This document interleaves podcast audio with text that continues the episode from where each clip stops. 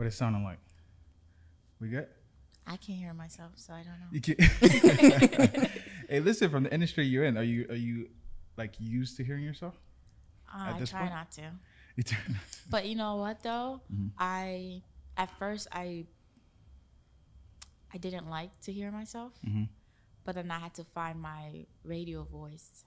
Mm or like my speaking voice. And that's mm. really hard to, because like you ever hear people on the radio and they talk and you're like, how do you make your voice sound like that? Yeah. Like, how do you do You don't that? think it's natural? Not everybody has it like that. Oh. Some mm. people have to like find it. Mm. Like when I host, I have my radio voice on. okay, I need to find mine then. it's like, I don't know, like it's weird, but it's like an alter ego. Let's get it. Count from 10 to 20 in Creole. 10 to 20 in Creole? 10 to 20? Count from 10 to 20 in Creole. Damn, I gotta start at one, I ain't gonna lie. And then I got sex, six, seven, eight, nine, six. What's the, hey, what's 11? You said 10 to 20? I'm gonna give you one to 10. 1, 2, 3, 4, 5, 6,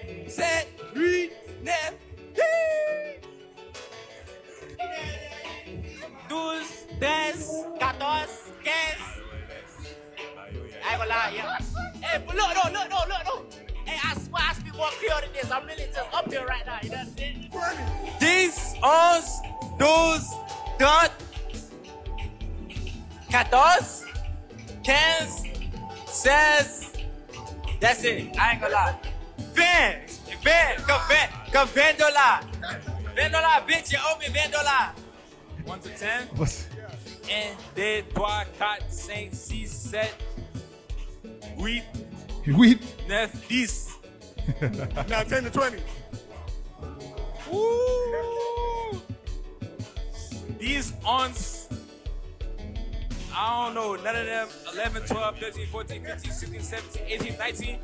But I know twenty is bad. You feel me? These are bad. These all slaves, I don't know, 16. You said this is seven. I skipped 16. I don't, I don't know the 16. Count from 10 to 20 in Creole.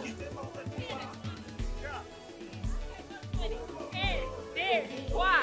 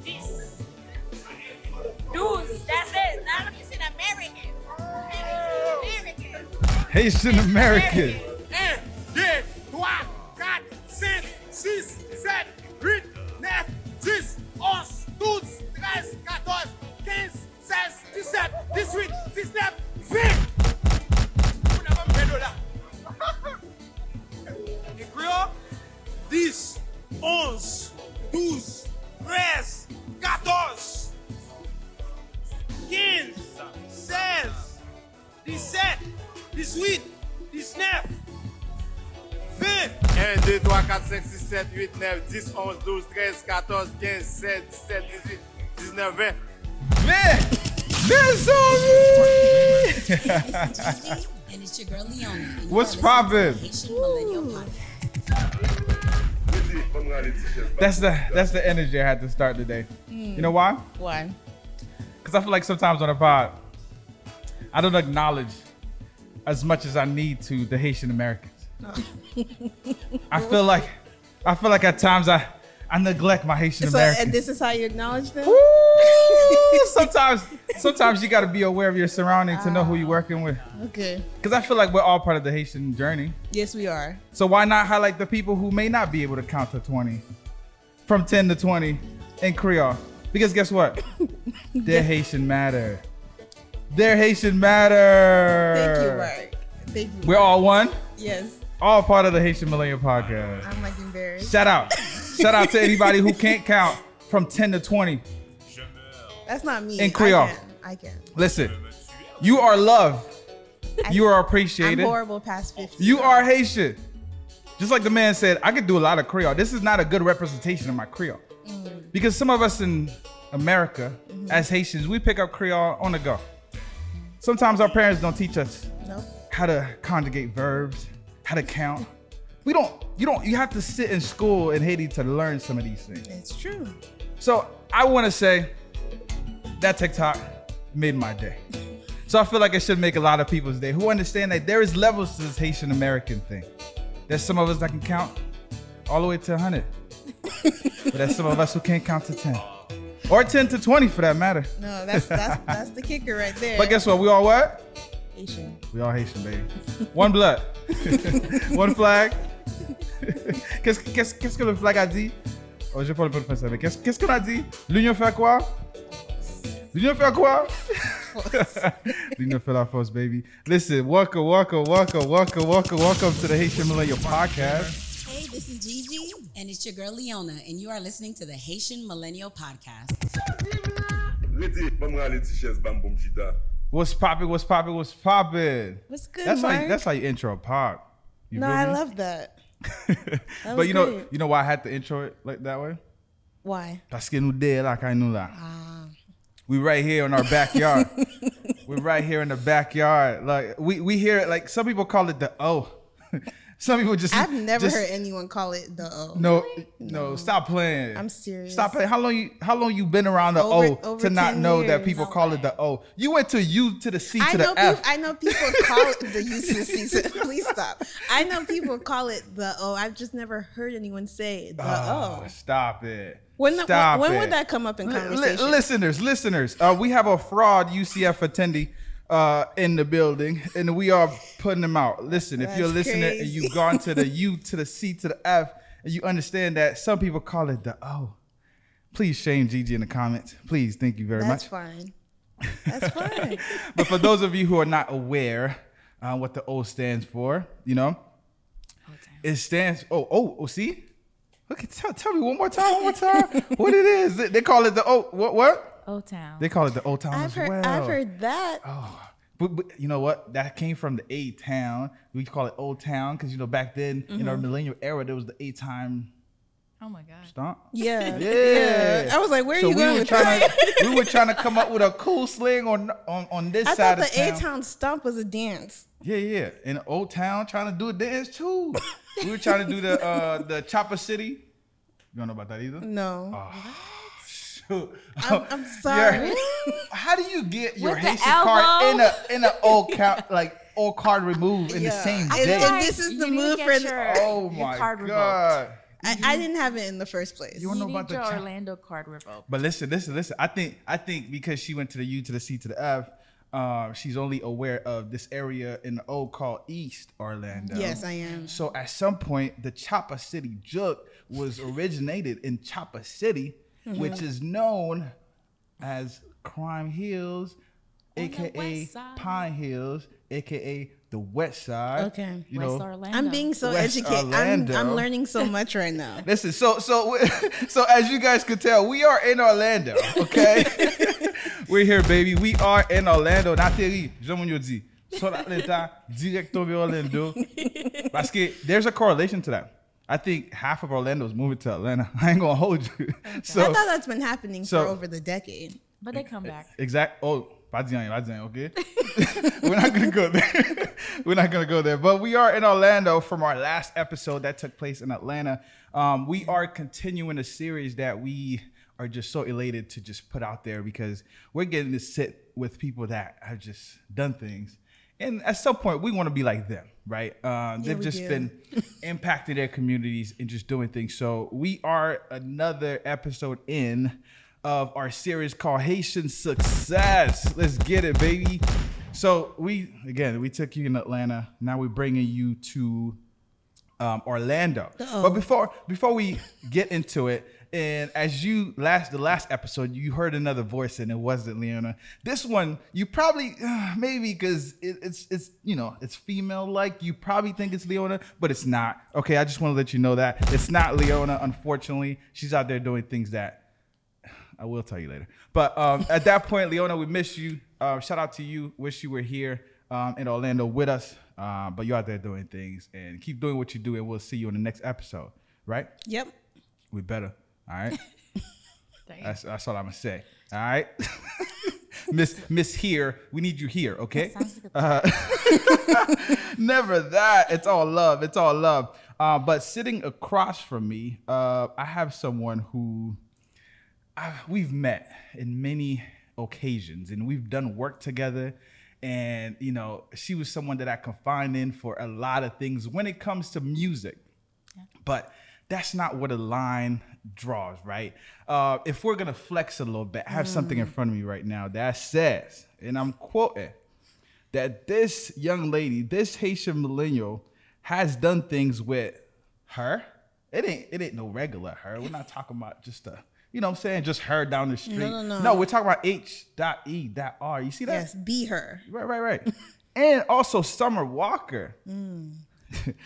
I'm just saying Creole. El ame. For the Americans, the Asian Americans, you know what I'm talking about.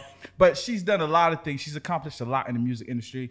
Uh, but also, she has a side to her that a lot of people may not know. Mm. Uh, but they a, should know. They, they and they're about to find out. Listen, uh, she has done a lot, especially in this area that we in, mm-hmm. Old Town. Yeah.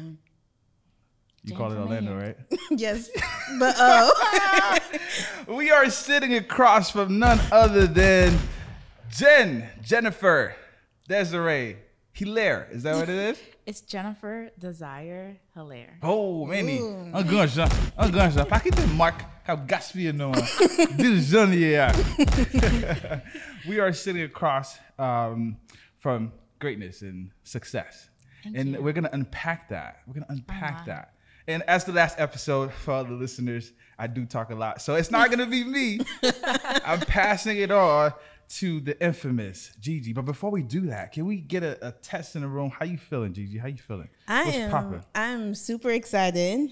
I have had a chance to chat with Jim before we got on the mics. Right, she was potting before the pod, y'all.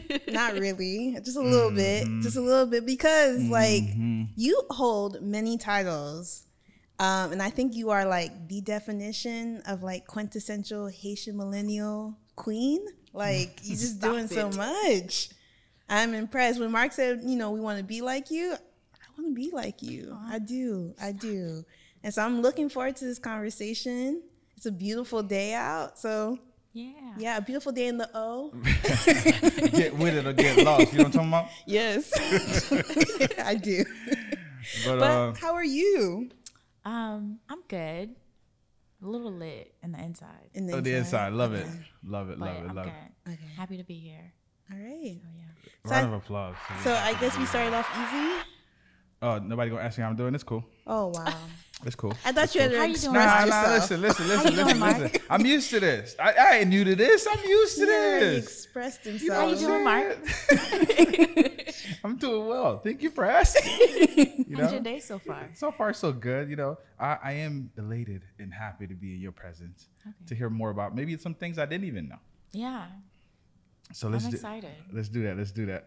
Okay. All right, Gigi, take it away. So we are gonna start off hopefully nice and easy, but basic. Give us an introduction and tell us about your upbringing. Okay. Do I take it back to like Haiti? All the way oh, back. All the way back. This is what? we, do we take it all back the to way Haiti? back? This is the Haitian all the podcast. Haitian P. You're not a part of the group that can't count to twenty. listen, listen. Okay, all right. So my name is Jennifer. I actually was born in Haiti, and I moved to the United States in 08. and I lived in Haiti half of my life I guess I would say. And living in Haiti was good. Like my mom used to actually work at the television station in Haiti. Port-au-Prince? No, no, no. Parce que l'autre Haïti, mon yo ka comprendre sur l'autre côté. Where, where in Haiti? Port-au-Prince. Port-au-Prince. Ténache? Yes. Oh, on va the Ténache, regardez. So my mother worked there like my whole life. So mm. I guess my upbringing was around like me, my mom being at the television and like us being able to go back and forth because after school we had a driver mm. and our mm. driver would take us to my mom's job until she got out of work so that mm. he could take us home so it was it was pretty interesting to be around like the television station the people that are coming in and out seeing the interviews being done like seeing the news happening and like i remember one time like i was at tanash and there was like i don't know if it was like what they're called, but it's pretty much like when there's a lot of people out there just throwing stuff and manifestation. That word, okay. yeah. and we were locked down uh-huh. at Tanash, and mm-hmm. like we couldn't leave, and we had to like stay in uh-huh. the bunks of Tanash, and I was like so scared. But I was a kid, but I feel like a lot of what a lot of things that I currently do um, has a lot to do with like my upbringing and what I was surrounded by. Like even with my nonprofit, like my my grandmother used to do all the things that I do nowadays, from feeding the needy and providing food and groceries to everybody, having her own like market. Like she had she had her own Walmart. Mm. so like my whole life has been pretty much set for me. Mm in everything that I've done, even though I may not like see like, oh, like I'm trying to be like my parents, mm-hmm. I think a lot of the things that I currently do goes back to like my roots and like even with music, like I always thinking about like going to um carnival every single year. I was the mm. little girl at the top, of little carnival thing with my little carnival outfit. But you a VIP though. Yeah, I was, no, I was never in, the, in there because Tanash has his own like of truck. Course, of course. But I was with all the artists. I was mm. having fun. Like that was my life. Mm. And like it's not like this in the United States. Like fun is like was a 24/7 thing for us. My mom mm. owned a nightclub and we also had like our house where we live. We used to live somewhere called Lapland mm-hmm. in Port-au-Prince. I don't know. I'm going now. I'm going, i Lapland. Okay. okay. But like our house sits on acres and acres of land. so it was pretty fun. Like we would have parties all the time, and like my mom would invite artists from the television station at the house, and we were we were able to throw our own parties. Like I'd be like, I want to have this type of party for my birthday, and invite these people, and he'll be like, all these people at the parties. It was fun. Like I got to live like not a normal life. Mm-hmm. I would say. But my parents were very big on education, very big on making sure like you do what you want to do. Like mm-hmm. I don't think there's ever been something that I've want wanted to do with my life that my dad or my mom is like, don't do it. Mm. I think it's the more like, how can we help you? Mm. And is this gonna help you pay your bills? Is this gonna make you happy? And then that's it. And I think when I moved to the United States, um, I had like a culture shock because mm. um, Haiti is like um, I went to American school in Haiti. It's called New American School. Mm. Most of that Saint Louis.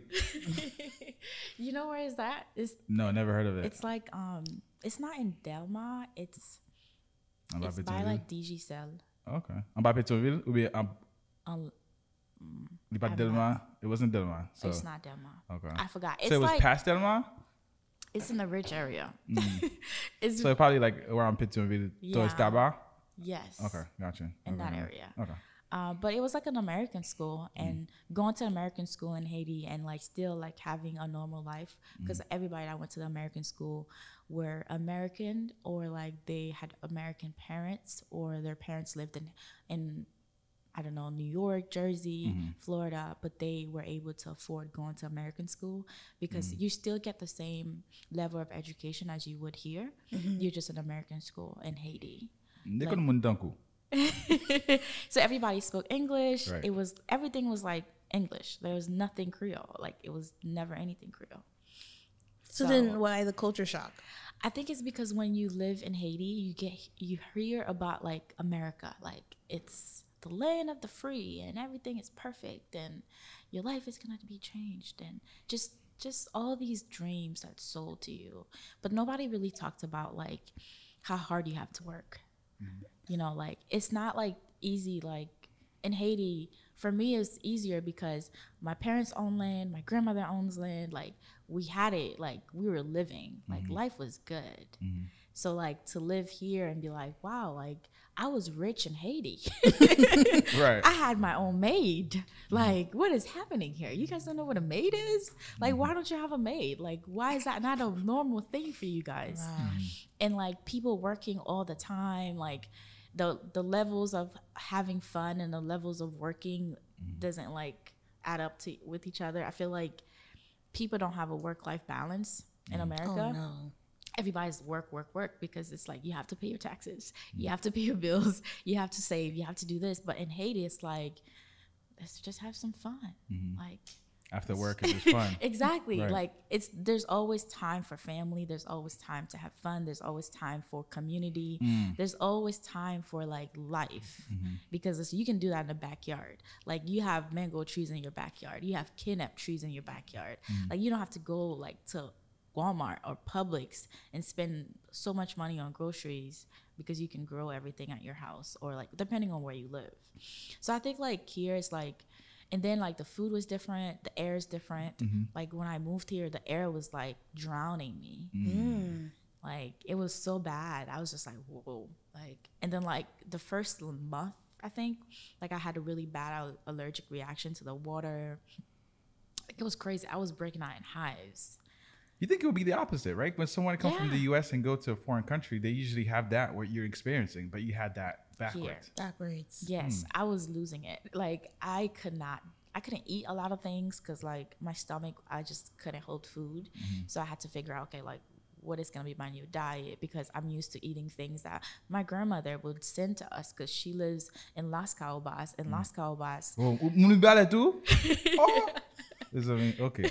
so much things I didn't know, but continue. So like in Las Caobas, you have your own cattle. You mm. do your, you do everything. Yeah. You grow everything from the ground up. Mm. Like growing up in Haiti and going to my grandmother's house, she made coffee, she made peanut butter, she did the milk, oh, wow. she she had the eggs, she had the chicken, she had the goat, she had everything, and mm. she mm-hmm. killed all of that stuff and sell it to the little small merchants. Mm-hmm. So like every time we would come back home, she would give us our share. Mm-hmm. So I was eating all that stuff that I saw my grandmother organic. Exactly. Like she this she raised these things. Mm-hmm. So to come here and like eat the eggs don't Walmart. look the same. exactly. Publix. The cheese don't nothing is the same. Mm-hmm. And I'll get sick like really bad. Mm-hmm. And I would just break out hives. Like I would be super depressed. Like my stomach would be like super bloated, bloated because like the food is just so heavy mm-hmm. compared to like you know in Haiti you cook on two three bricks mm-hmm. or rocks things and you put chabon. Réchaud, réchaud. so you know what I'm saying? you put trois wash, mm-hmm. some chabon, and then you there start you cooking. Mm-hmm. And like it was just weird, and like I had to start learning how to wash my clothes with a like having a wash machine instead of washing it by hand. Mm-hmm. But then like it wasn't the same quality because mm-hmm. when you wash your clothes by hand, you mm-hmm. can actually like go down mm-hmm. the dirt. You know, mm-hmm. it was it was different. it's so different, and now it's like wow, like I'm super Americanized, but I don't know. I think that I'm super proud of like all the hard work that my parents have done for me and my my brother and I always think back on like, oh man, like if my dad didn't make all these sacrifices for us, like there's a lot of things we wouldn't have access to. Mm. And I don't know, I think like although I do appreciate the community and the culture and the life that you can have in Haiti if you have the funds for it mm-hmm. and the I guess the opportunity and resources for it, I definitely do understand why America obviously is a better option. Mm-hmm. It's safer and the opportunities here are endless, but you have to be willing to work for them. Mm-hmm. Absolutely. I don't know. So yeah, that's kind of like my upbringing. I'm 28, by the way. Hey, okay. gang, gang. What else? Wait, That's before we, before we go further and before Gigi resume her questioning, I just want to highlight that um, we said Nash like it's normal um, because we, we were down there and we know what Te Nash is and what it stands for for the Haitian community in Haiti. But for those that don't know, it is uh, Télévision Nationale d'Haïti. Um, so the station is located pretty much in the center mm-hmm. of Port-au-Prince. Um, so it, as soon as you pass Te Nash, you kind of go into La Ville and as soon as you pass 10, and going up, you're kind of going to Pitts So it's kind of like in that middle area. And to be honest, the only thing I remember about Te Nash is there was a kid that was always singing in front of it. Mm. and he he mm. had he made his own instruments. I think he was like doing instruments by his mouth. Like it was crazy. That used to be the area where people go and yeah, do, like, they would.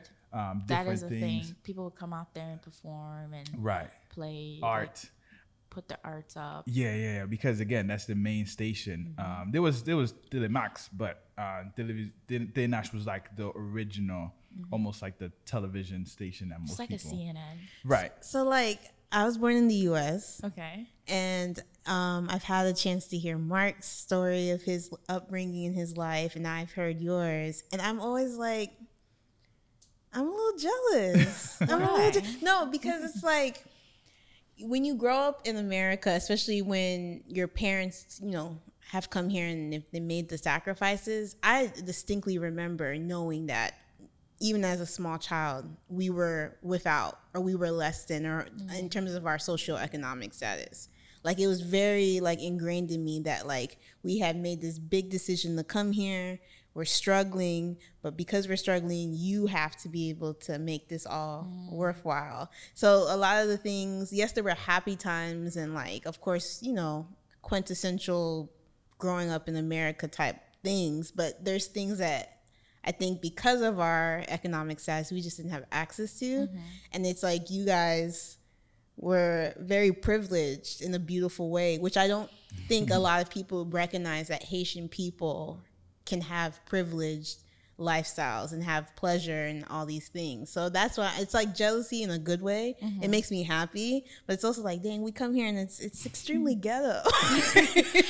I I would say like I get it, and I also I think a lot of people don't know that a lot of Haitian people live a very good life.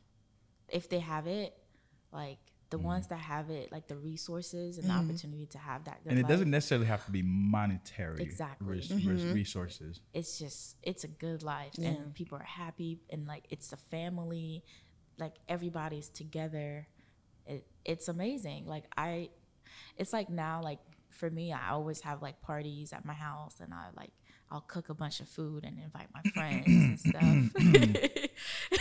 Are we gonna be friends now? What's poppin'? What's poppin'?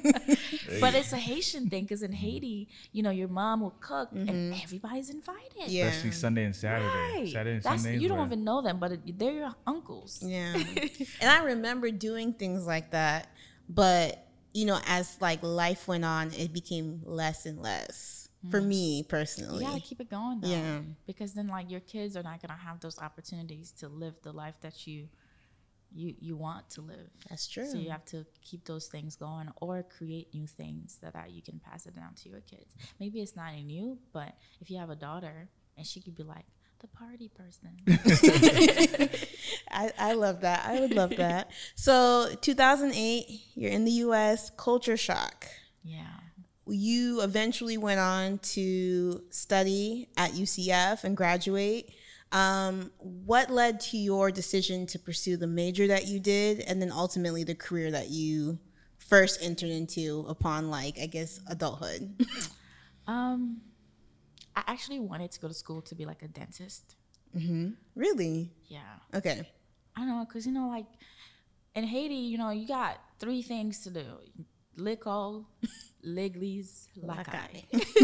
Those are the rules that you live by. Mm-hmm. So like for me, if I knew that like going to school was like my main priority, I was like, okay, I, I'm gonna do something that's gonna make my family proud. Mm-hmm. And I thought like because we're all instilled that like you have to be a doctor, you have to be a lawyer, you have to be like a president to make your family proud. And I wanted to do that, but I wasn't happy. Mm-hmm. And I remember when I was in high school, I asked my teacher had asked me what I wanted to do, and I was like, one day I want to start a nonprofit. Mm. And I was in like tenth grade or eleventh grade, I okay. think. And then he was like, "Well, that's not really like a good plan. You gotta have a plan B. So like, what I think you should do is go to school for sociology and a minor in nonprofit, and then this and that." And I was like, "Okay." So I kind of like it, kind of like crush my dreams a little yeah. bit. Yeah. But I still went to school for sociology. Okay. Because I had to go to school. I didn't have a choice.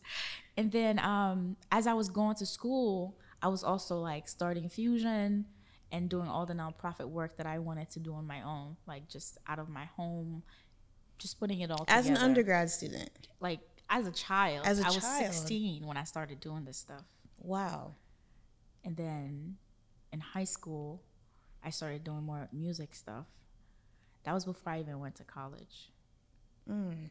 And it was it was different because I knew exactly what I wanted to do and I just kind of like knew I had to get it started rather than like go to school and then get it started. Like you spend 4 years in school and then you have to get it started because you're scared that you might fail, but you won't know until you try. Mm-hmm. So I was going to school and doing everything on the side. Mm. So I used to live in Poinciana. Mm. so I, it was the worst time ever. But I used to, I had this little Toyota that my dad and I built. did, did that, and you built a Toyota. Talk about Haitian success. Yes. Yo, how many Haitian millionaires can say they built a Toyota? So you guys bought the car and built it up? So we bought the the skin. Oh wow. Mm at a junkyard like Let's oh, when see. a car like hits on fire the skin is left and they take all the parts out mm. so you mm. buy the skin of it and then you build the motor from scratch mm. and then you find you go to different junkyards and put in the little pieces so because i was going to different ju- junkyards to like get like different pieces of the car mm. my car was different colors Muncie is driving a. Uh, and I was driving it just like that. You know, the story's coming out in June. So this is perfect. so like I had this car. It was like five different colors because I mm. built it and I had to get all the little pieces from the junkyard with my dad. But I was driving my little Toyota from siena to UCF to Valencia like every single day. Wait a minute, day. wait a minute, wait a minute. You guys built the car and it worked. Yes what is your what is your what is what is your dad's profession? Like He's by training, he's a mechanic. Okay, okay, My dad's a mechanic. He's been a mechanic all his life.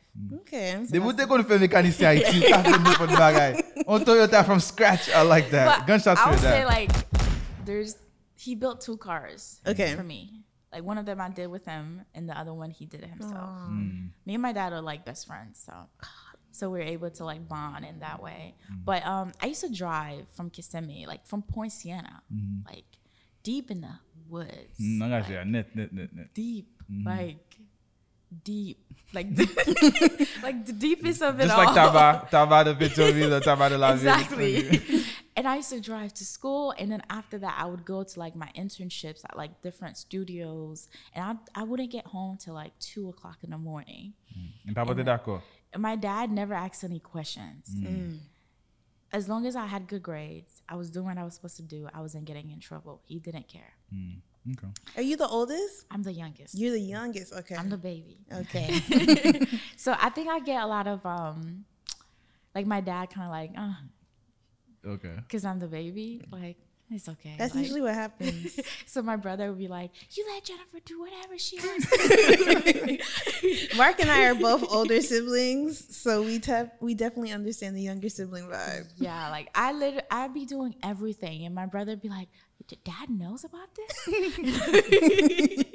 and I'm like, "Yeah." Like he saw it. Like he saw he was there. and I'm like, okay.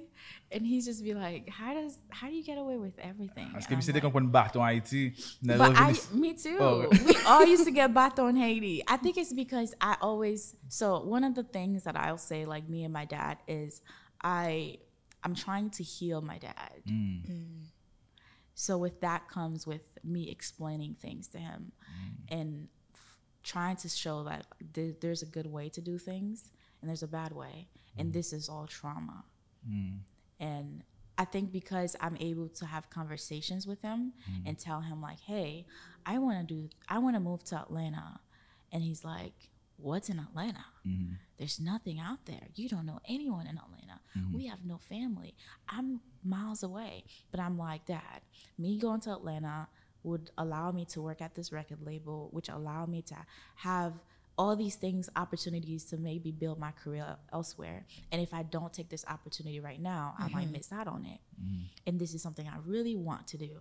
Mm-hmm. And I feel like sometimes when we ask our parents for something, we don't explain ourselves. Mm. We don't mm. give like proper reason to why we want to do something. We just be like, yo, I want to go to Atlanta. And they're like, you can't go because I don't know why you're going. Man, you don't want me to be great.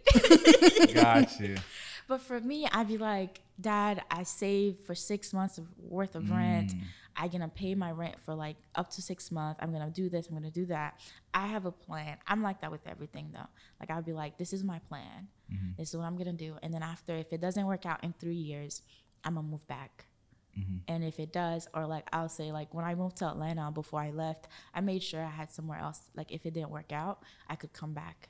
Okay. Like I had my, I still had my lease together. I was still on my lease, even though I was living in Atlanta. So if Atlanta didn't work out, I could come back. Mm-hmm. Mm.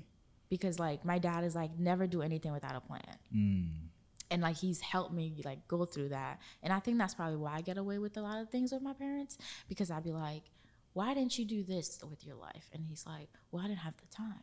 And I'm like, well, I have the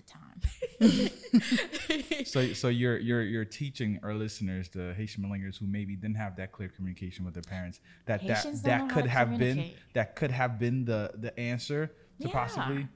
Okay. What about those that probably tried the same method you've done, and maybe their dad or their mom wasn't as Open. receptive mm, to the mm-hmm. communication? I think that they have to see it in you. Mm-hmm. Like if they see that you're like a being good, like your life is good, mm-hmm. you're influencing people, you're the changes that you want them to make, mm-hmm. like you're you have that within you, and they're like, man, like Jennifer's doing really well. Mm-hmm. Let me like listen to her more yeah. and see what's going on. And I think it has a lot to do with like openness mm-hmm. and transparency. I think some of us kind of like hide things from our family members, mm. especially your dad or mom, because we think like, oh, mom is not going to accept this or mom mm. is not going to like this.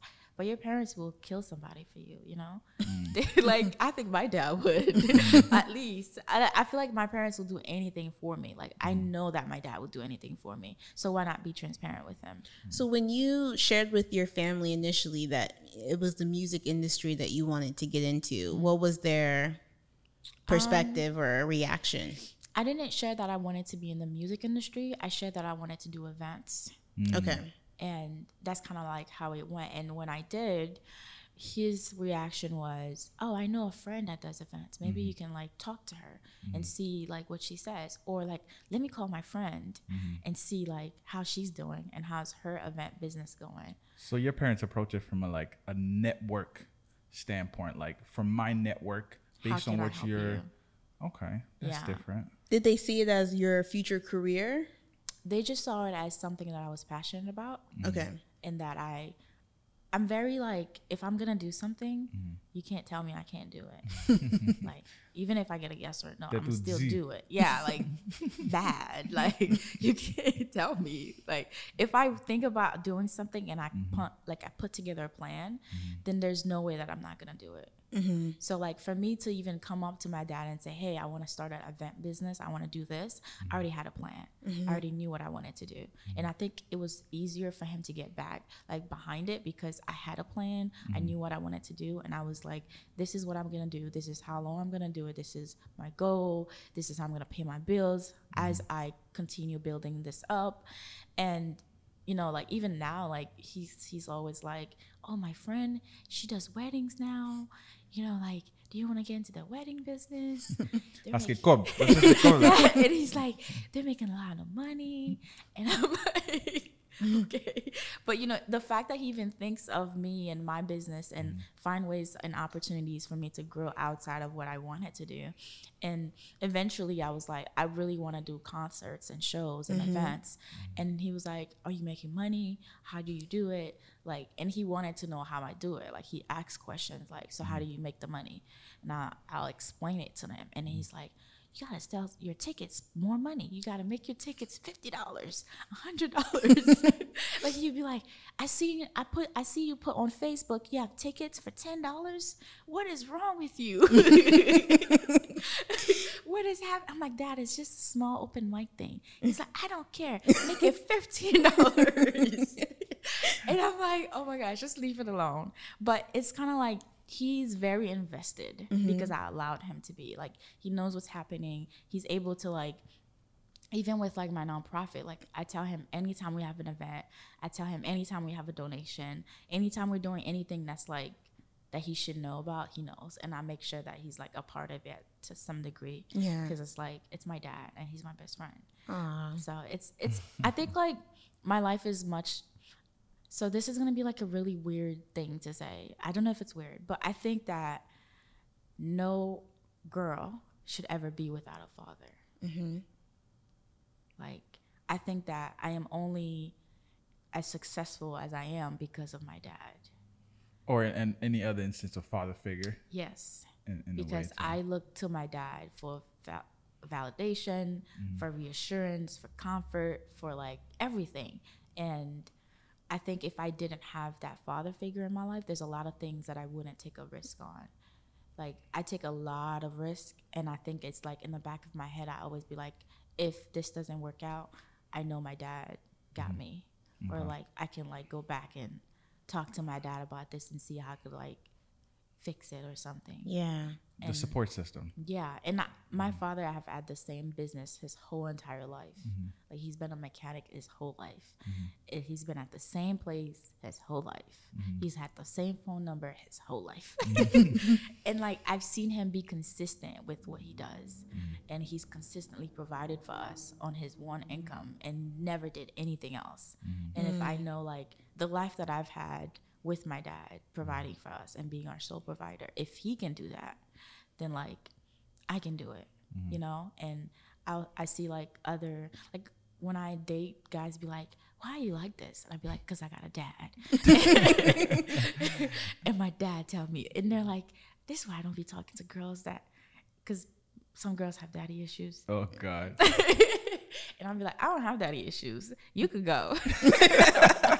like oh, you could go right now. It's, but yeah, I think like and even in, in Haiti, there's a lot of, you know, like a lot of people in Haiti, like if you do have your grandpa is like a father figure, mm-hmm. your uncles are like a father, like you have that. I feel like here, like that's very like detached. Yes. Like it takes a village. Everybody raised you. Yes. In Haiti.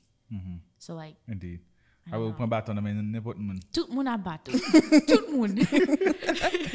Oh, it's beautiful for you to share that because I do think, especially in our culture, especially in, when you're in America, the narrative of you know not having a dad, daddy issues, I think yes. takes way more prevalence mm-hmm. than what's you know the also the truth is that there are women like you that have super supportive fathers, and look what the outcome is that. So thank yeah. you for sharing that because that's really important for that to be out there, especially in this month I know. Right? It's Father's Day. It's Father's Day coming out. It's coming up. It's my guy. So with your um, business, first of all, Fusion, highly successful. It's it's probably where I think the the world got to get to know you yeah. first. Um, when did you realize? Was there a moment or an event you threw that you were like, "Wow, this is actually like this is working. This is it." Not really. Mm-hmm. I don't think there's been like a I wouldn't say there's been a time where I'm like, oh, this is working. I think it's more like the people. Okay. And like the growth that I've seen in the community that we've built over time. Because like the first event I've ever had, which like 2015, 2016, I think, mm-hmm.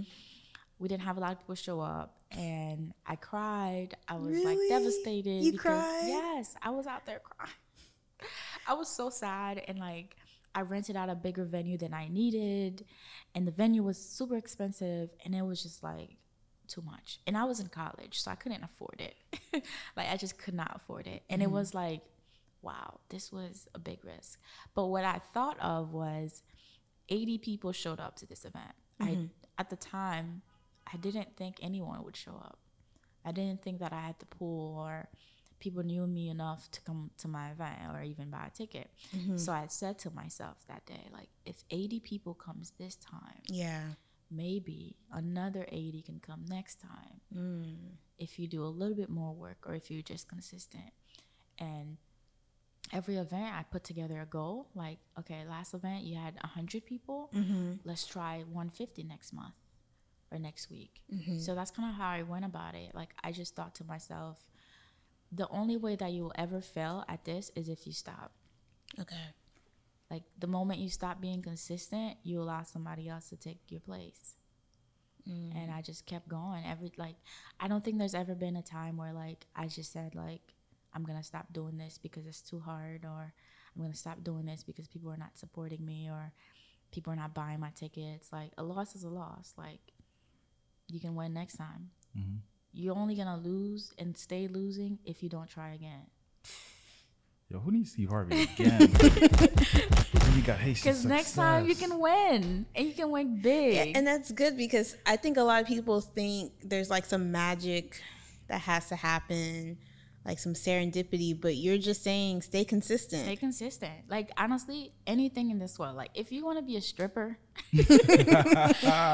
Be a stripper every single day. Mm. Mm. I was telling Mark there's no strippers in Haiti. Is that true?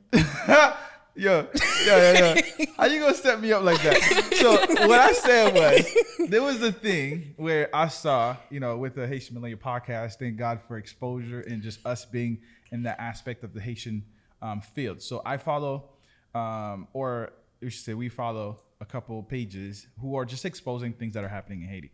Someone showed a clip of a first pole dancing class as fitness in Haiti. And I said, Where? the gateway. Konya, you fait sport, napola, l'autre strip club. I actually don't think there's I don't think I've ever been to a strip club in That's Haiti. what I'm saying. Right. That's what I told him. Right, but there's strip club in the Bahamas and other islands. So I think Haiti just it might be a, a holy strip club where No, I think it's because of compa. You can't strip the compa? No, I think challenge. Challenge. No, no, wait, no, no, no. challenge. No, I. So I think compa is such a sexual, intimate dance. That That's what, you f- think. Why do you need strippers for? Mm, when you could dance like that. No, it is very like intimate. That. Is that what y'all think? Yes, it's very intimate. Compa, compa is parallel to stripping. No, it's not parallel. It's not parallel. I think to what I think what you're saying, Jen. You can correct me if I'm wrong. Bayo, mapsado si Jacksa. Bio, Yeah, send them some. I would rather clip. compa than pay for a strip club. Yeah, there's a there's a thing. I would satisfying. rather dance compa all night. So the guy. So you speaking? Okay, let me put my my guy brain on. so as a guy who, okay, are we putting it in the context of a guy who's already exposed to a strip club? and that would still take compa over strip or someone who never uh, heard the idea of strip clubs would take compa instead? Hmm. From a guy perspective, because apparently this it was made so to I've, entertain. I've been to Magic City. Hmm. Atlanta, shout out to you. So like, you still smell like Atlanta. so I've been to multiple strip clubs, and I, I don't know. I feel like I personally, because I've experienced a strip club mm-hmm. as a girl, and I, I do the all of the mm, stuff the guys do at the you know. I do that. I I do all of that mm. and mm-hmm. eat the chicken wings. I do all mm. of that, but I think like compa is so like an intimate thing, and like depending on who you're dancing with, mm. you can get different levels of it. Mm-hmm. mm-hmm. Ooh, imagine a compa party with money though. Mark. The and then drop the Guyas and money get thrown. Right. Actually, I've seen that. I've seen that. Shout out to DJ Stacks. I feel like on parties where he hosts, mm-hmm. especially in New York, and these dudes who feel like they got it, they throw money. They throw money. I okay, I was about so to is say, that I version to throw money at me. Is that is that our version I don't of know. the strip I'm club? just saying though. I feel like I would rather that. Mm. And then like Haitian gouyad mm. and like twerking mm. at the mm. clubs or like it's not the same. It's not the same. It's not. So I don't know. I think I would rather like. I like this point that you I don't think, up. I don't think a man ever was good on a girl. Is like let me pull out some ones. I don't know. That's why I'm no, lost. No, you wouldn't throw money bit. on the man. No, the woman. But what are the chances of you going to compa party and mm. finding your wife, then going to the strip club and finding your wife? Well, we, we can't talk right now because Zion. we have a situation oh, with yeah, Zion true. Williams right now. That's I don't true. know. He, he got a might, he, he found a lot of things. He, a, he, got a baby coming, so he found a whole lot might, of things. But he's like, he might be Haitian. Williamson? Oh. oh. No, Zion Williamson. Actually, no, Mark, my ex best friend's son is named Zion. Wait, so hold on. Technically, hold on. What? Your ex best friend? Son, yeah. Yeah, we're eh, not best friend anymore. So it's my. Ex. How do you not be best friend with somebody hey, just, after being? Eh, best Get them by store on a podcast But Bye bye, encore. Man, just so you know. But you said your ex best friend's son. son. Yeah, yeah, His so name the, is Zion. So the so, son is young. Right, yeah. right. But this Zion, Williamson, somebody better check it. Fact check it, please. Williamson. I don't want to claim no, to what, that. How do you find? no, the Haitian men we're taking an L right now. So sorry. Uh, Williamson is part of us. Zion is part of but the. But the reason crew. why Haitians will not go to the strip club is because they can't do the gouyad. Uh, in there. In there. Oh, yeah, the oh, concept. So they see the buns. But they can't do nothing but, but throw the do, money. Wow. But if you go to the compa, you can dance you can with girl. You can with the strippers. With the yo, yo, yo, yo. Oh, promoter, promoter, hit me up right now. I'm going to promoter. I'm looking at this camera. This is my camera. yo, if you're a promoter right now, this is breaking news. Throw the next stripper gouyad party right now, bro. Janet, Janet's a I genius. promise you, bro. Clearly. I promise Think about you. It. Yo, shout out, shout out. Yo, yo, yo, yo, yo, yo. That's why you do the events. Right. And Haitians, they touchy touchy. Ooh. You know, they want to grab you. So we gotta have a champagne room too. I see Chris Rock say what? No, Listen, no, no what twenty grand a room. twenty grand a room. Twenty grand a room. Oh, oh nigga yeah. again. P P P. Oh. It's trois do I let them again. P P P. Nigga again. 20, 20 grand a room. Oh, South okay. Florida. Think about it though, like Atlanta. Riyadh people are like mm. they be doing the dips and mm-hmm, stuff, mm-hmm. and they they're doing a lot now. In Haiti, it's not mm. like that. It's just gouyard. Right. like they don't do the extra. Mm. You just gotta know how to dance. You don't know how to dance. Mm. Yep. Here, but it's a little different here. Though everybody's learning how to dance compa. I don't know. Like in Haiti, everybody knows how to dance compa. Mm. The grandparents, the aunts. What kind of compa though? The grandparents not gouyarding though. What? I just I just verb guiad guiading. That everybody like I've never been to a party where everybody was dancing. Mm, true. And true. then like there's also like la la. Mm, right. And, like there's different. There's tier. different types. Like it depends on what kind of music you're playing. How about I now? Yeah, and then sometimes mm-hmm. like mm. you have a band. If you have a band, they can play anything. Oh my they have the little tambour. Mm. hey, bien passé, bien passé, bien passé. But before, I know we got off on a tangent okay. really quickly, and um, asked a question, but I wanted to get back a little bit. Um, if we step back, because um, we talked about the fusion mm-hmm. aspect. Mm-hmm. What is fusion?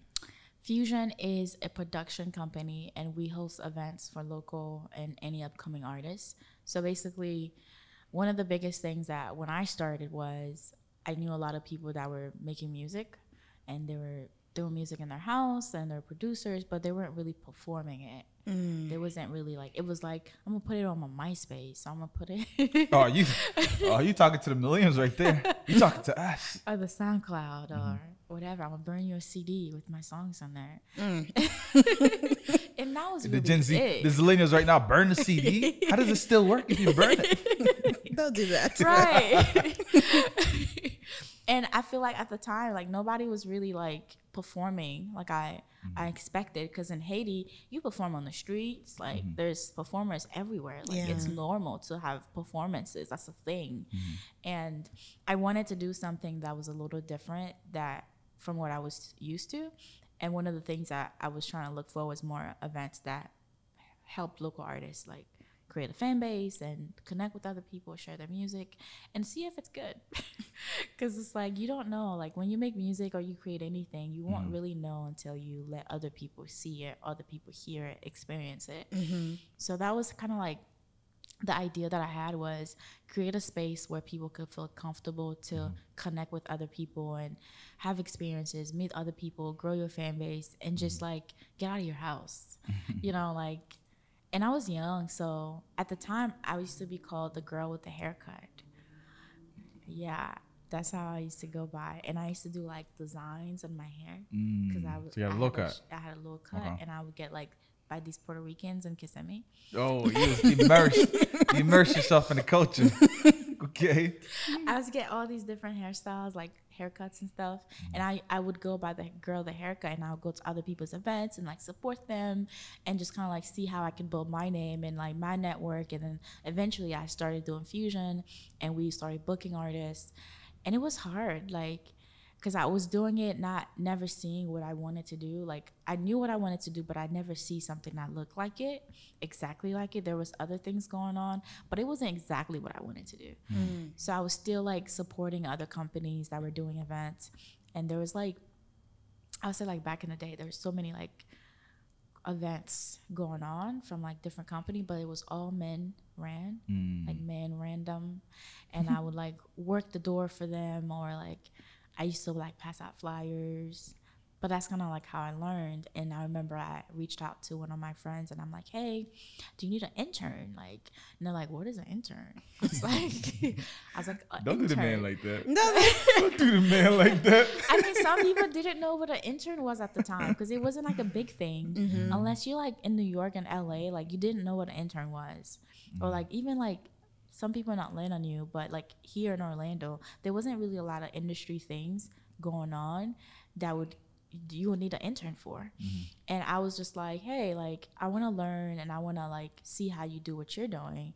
So can I work for you and you don't have to pay me, but you have to teach me. Mm. Mm. Um, I learned perfect some things. Yeah, you have to teach them. That's the mm. the biggest part. Is like I think sometimes you do an internship and you go in there, you think you're gonna get paid, but if I'm teaching you everything from the ground up, like that's worth more than money. But that's the mentality now with internships. It's a lot. They just expect to be paid for sure. Not me. I don't have time for that. like if I have to spend my time teaching you, like mm-hmm. no. If especially if you somebody that charges an hourly rate for stuff, mm-hmm. but I'm spending hours teaching you something that I could charge someone else. Mm-hmm. Like they can pay me so I can teach them those things. Like why? Mm-hmm what are you talking about? so like for me it was it just started like that and then eventually I just like kept going. Like I would have nights where like 80 people would show up, I make no money, I like be in the negative. I still do it the next time. Like I'd be like whatever, like I'm gonna do another one. I just kept doing it and kept doing it, and then I kept supporting other people, and I kept doing internships, and I kept working. I used to work at a studio called Level Eleven and that was where like X, you know, the artist X. X. Hmm. He passed. X. oh, Ex Oh yeah, RP. RP to, yes. To X, and yeah. like all of them, they all like that whole crew of artists. They all used to work out of that studio in Orlando. Yeah. Oh wow. That was before he was famous. Mm, that's interesting. so like before he like went crazy viral and stuff, like all that all that stuff happened at that studio. Mm-hmm. And I was there and I was like the girl that was setting up the studio and it was cool, but it wasn't like cool because of like the experience because it was very interesting being in that space, but it was cool because I got to be a part of the process and the growth and the just being a part of what's happening and seeing it and being knowing that like man like i seen this artist go from doing little small shows to becoming one of billboard selling artists, mm-hmm. you know and so that was happening and i started working at this other place called um, well studio 18 i worked there studio 18 shout out to yeah, studio 18 i used to actually live there which was crazy and i was a studio manager there and i only took that job because i felt like if you want to work with artists, then you have to be where the artists are, which was artists were recording at studios, mm-hmm. and Studio 18 was one of those studios that everybody was going to at the time. So I'd go there a lot. And then I was working with this other company called TSA. TSA actually, Post Malone, mm-hmm. they did his first show in Orlando. Mm-hmm. And the following Friday, he went like number one song. Really? Yeah. It was pretty interesting. Like pretty cool. Post Malone here, yeah, yeah. Orlando. At Soundbar. Soundbar. like literally, it happens. this is like a, a, a, a what's a, what do you call that? A flex? No, we, have, that, like, we have like a celebrity amongst us right now. you know how like something happened, and you're like, holy cow, mm-hmm. this song just performed mm-hmm. at Soundbar, and the next thing you know, number one song. Mm-hmm. I was like blown away.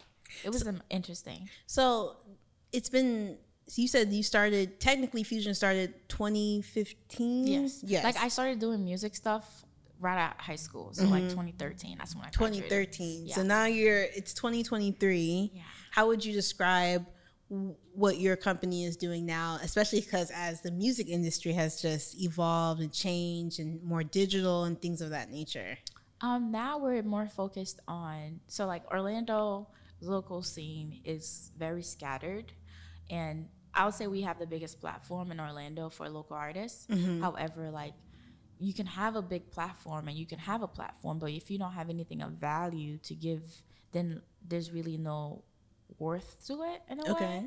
So for me, like our focus right now is one bringing the community together and then figuring out like who are those artists that we should be pushing because mm-hmm. like at the end of the day, if there's a hundred artists in Orlando that's good, ten of them are gonna make it.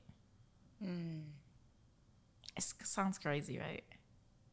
But, but the honest truth is that if there's a hundred good artists, ten are going to actually make it. They'll, have their breakthrough. Yeah, like and some of them may not have like a full big breakthrough, but some of them may get somewhere and like bubbling. You know what I'm saying? So I my goal right now is figuring out who are those 10 artists and how I can support them. Mm. And that's by booking bigger acts. Like we have a show coming up in July with an artist assigned to Je- Def Jams. His name is Dave France. So what we did was we booked this bigger act that has a platform, that has a following, that is signed, and we added our favorite four artists to open up for that artist so that but it all sounds the same. Like the art, the artist, the headliner, Zay Friends. He's an R and B artist, sexy guy, whatever. so I picked some R and B artists that have the same sound, similar, so that those fan base can cross with each other, and like the artist can benefit from them. Mm-hmm. So that's kind of like our focus right now, and we also host a Fusion Awards every year. Yes, which is like very big. I would say, um, and we're trying to make it bigger and try to do more to it. It's just sometimes it's hard to like um, explain the value of something until people like experience it. Mm-hmm. So I'm just kind of like let it be, like letting it do what it do by itself. so would Fusion Awards be one of the ways you get to recognize those artists? Yes. Yeah. So like one of our thing is um, educate, elevate, celebrate. So we I do education through our workshops and the classes that we host. We do workshops all the time on the music business, mm-hmm. booking, everything really, anything music related. If we have a connection with somebody, whether it's through a label, whatever, like we'll book them to come here and speak and teach artists different things in the industry. The elevation is through the shows that we do. I would say like doing a fusion show is the best show you ever do in Orlando. Actually, in Florida. Talk, that. talk that. I think the quality of it, the professionalism, the just the process of it is the best show there is in Florida.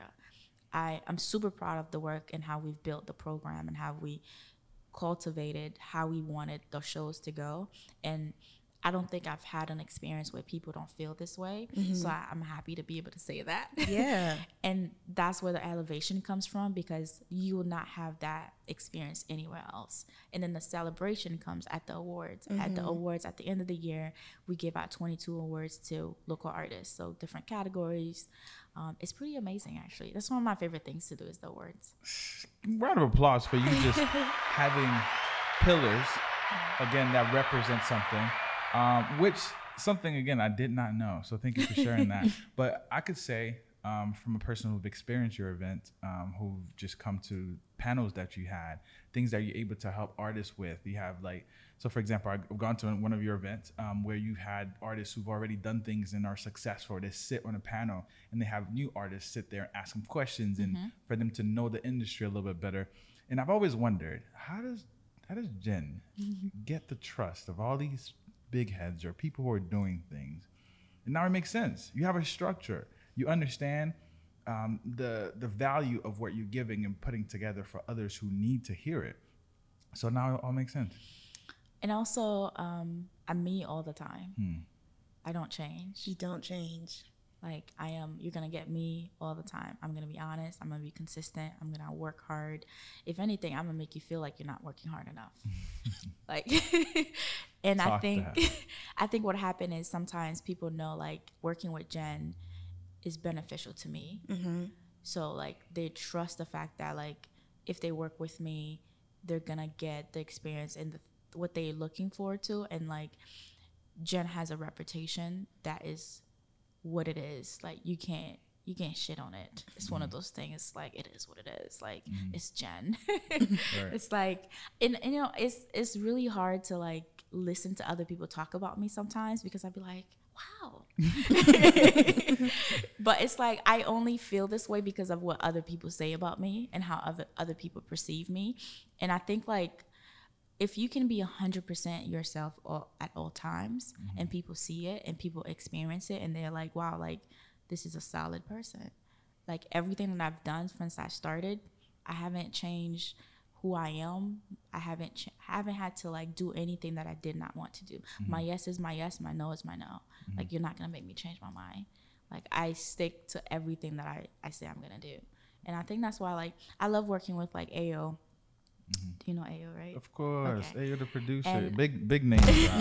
I love working with him because like he's able to I'm able to talk to him and like feel grounded mm-hmm. because like being true to yourself is something that people get lost yeah in the process like you forget yourself when you work in the music industry you forget who you are you forget your your roots and the mm-hmm. foundation of who you are as a person mm-hmm. and i think like for me like honesty being like 100% myself at all times showing up working hard mm-hmm. those are like the things that are important to me and I think that's why I fire people all the time too. because I be hire like, fat. I mean, hire slowly, fire quickly. Yeah, that's one of the methods. Because like the moment you lie to me, mm-hmm. I'm done.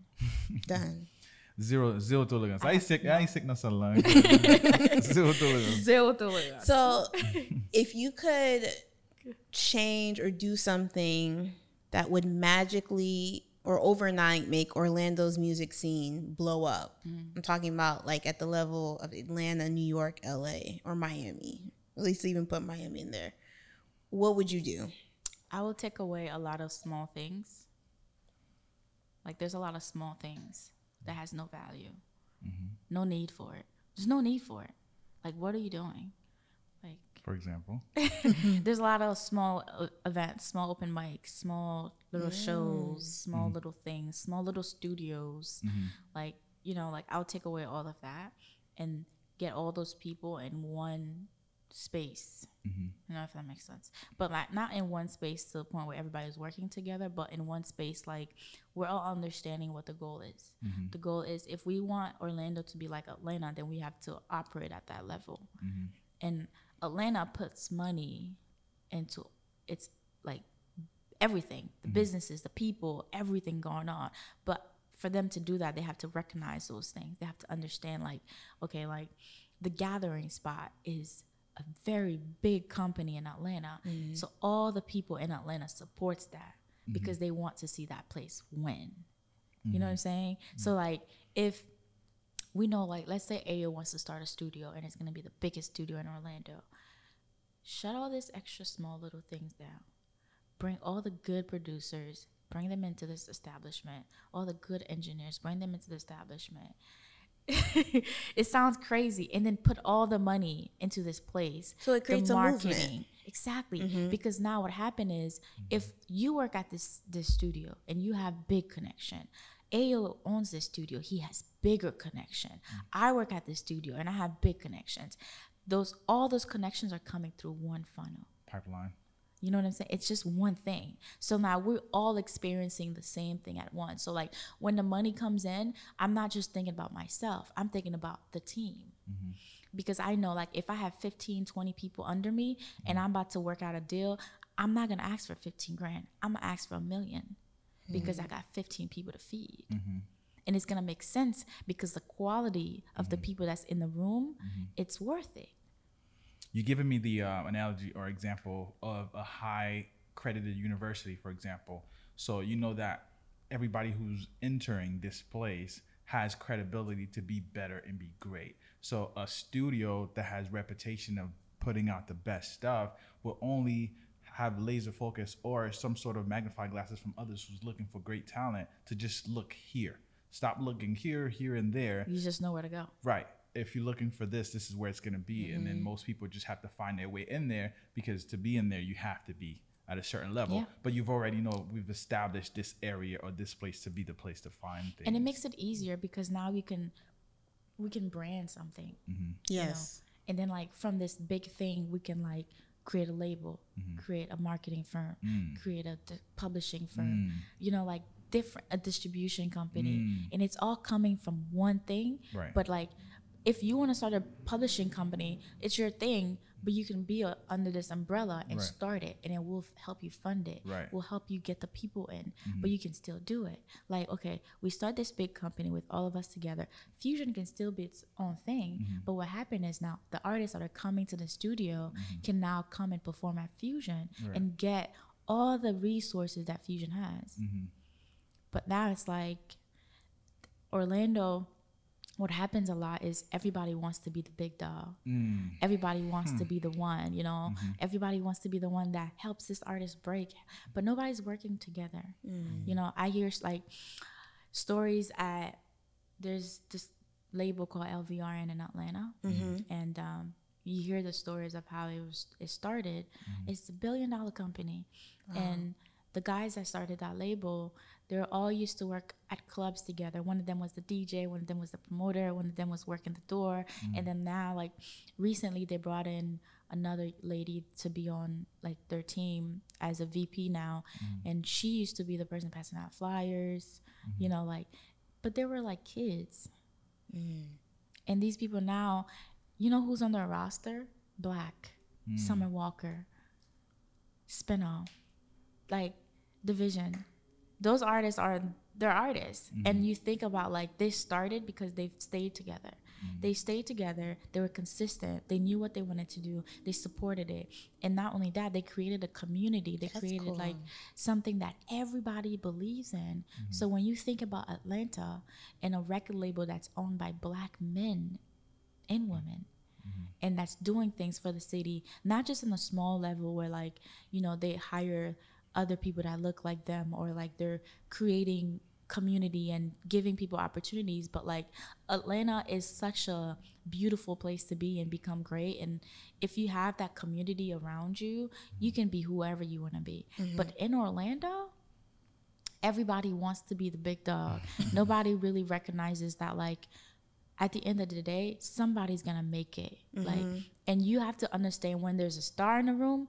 and when you're not the star in the room mm that requires humility. Exactly. Yeah. And everybody wants to be the star. Mm-hmm. And sometimes I don't want like I'd rather be the person that helps the person become the star. Mm-hmm. And I, I always tell artists that are in groups, I'd be like, Who's the star in your group? And they're like, What do you mean? We're a group. Uh. and I'm like, You sure about that? you sound like Diddy right now. You like, sound like Diddy. Who's the star in your group? Because I'm gonna sign the star. Mm. And there's always a star. And there's always a star. And the star normally is the person that works harder. yeah, and don't even acknowledge that they're acknowledge a star. It. Mm. And I think that's like Orlando has a lot of amazing talent. Like the artists in Orlando are phenomenal. And I think if people were aware that it was there and we had the level of artists that we had, it would be much further. And I think there's a lack of like promotion and marketing mm-hmm. that goes into like how the artists push their music. People don't market themselves properly. They don't mm-hmm. promote themselves properly. They don't do it enough. Like I know artists that will drop a song today and then they'll promote it for like two days and then that's it. Right. And I'm mm. like, what? you have to work it. Consistency. Like Tyler, Tyler was talking in this thing, um, a podcast, and he was saying that like, you know, his song dropped and he was pushing that song for a year. Mm-hmm. But that's like he was pushing it like pushing it mm-hmm. a year. Some artists don't have the the the confidence in their song. They feel like if they drop it today and it didn't get reaction to them, it sucked. So instead of instead of allowing themselves to to really say, I trust this record, I trust myself, and I trust the direction I'm taking this record, they're looking for validation. Mm. So when they don't get that validation, they try to make another song yeah. to see what, what others are validating for them to receive that check that is good. Instead but of I saying, think it also has to do that. with environment. True that. Change your environment. Mm-hmm. Maybe your current environment don't like what you're doing. Exactly. Exactly. That's true. The people, yeah. Change your your whole following as Just a person as a them. person that understands because based on what i know and what i see and what you've told me so far you're able to maybe scout talent right mm-hmm. sometimes mm-hmm. you can see the star yeah. even though they're not saying they're a star mm-hmm. so sometimes the person that's doing the artistry do not see themselves like you see them. Um, so it has to do a lot with um, I don't even want to say artist development, but sometimes it comes down to how do I put a mirror in front of this person mm-hmm. to show them their real self that I'm looking at. Because sometimes they they know who they are, but they're not looking at themselves the way others see them. You have to show them that you believe in them, right? Mm-hmm. Like right. wholeheartedly. Like you have to do things for mm-hmm. them to be like, wow, like if this person is willing to do all of these things for me, then they may see something in me that I don't see in myself. Right. And like, that how takes... can I have those conversations so I can figure that out? Mm-hmm. Because, and then sometimes though, like, if you don't ask yourself those questions, then you might do something in the long run that may affect their investment. Mm-hmm.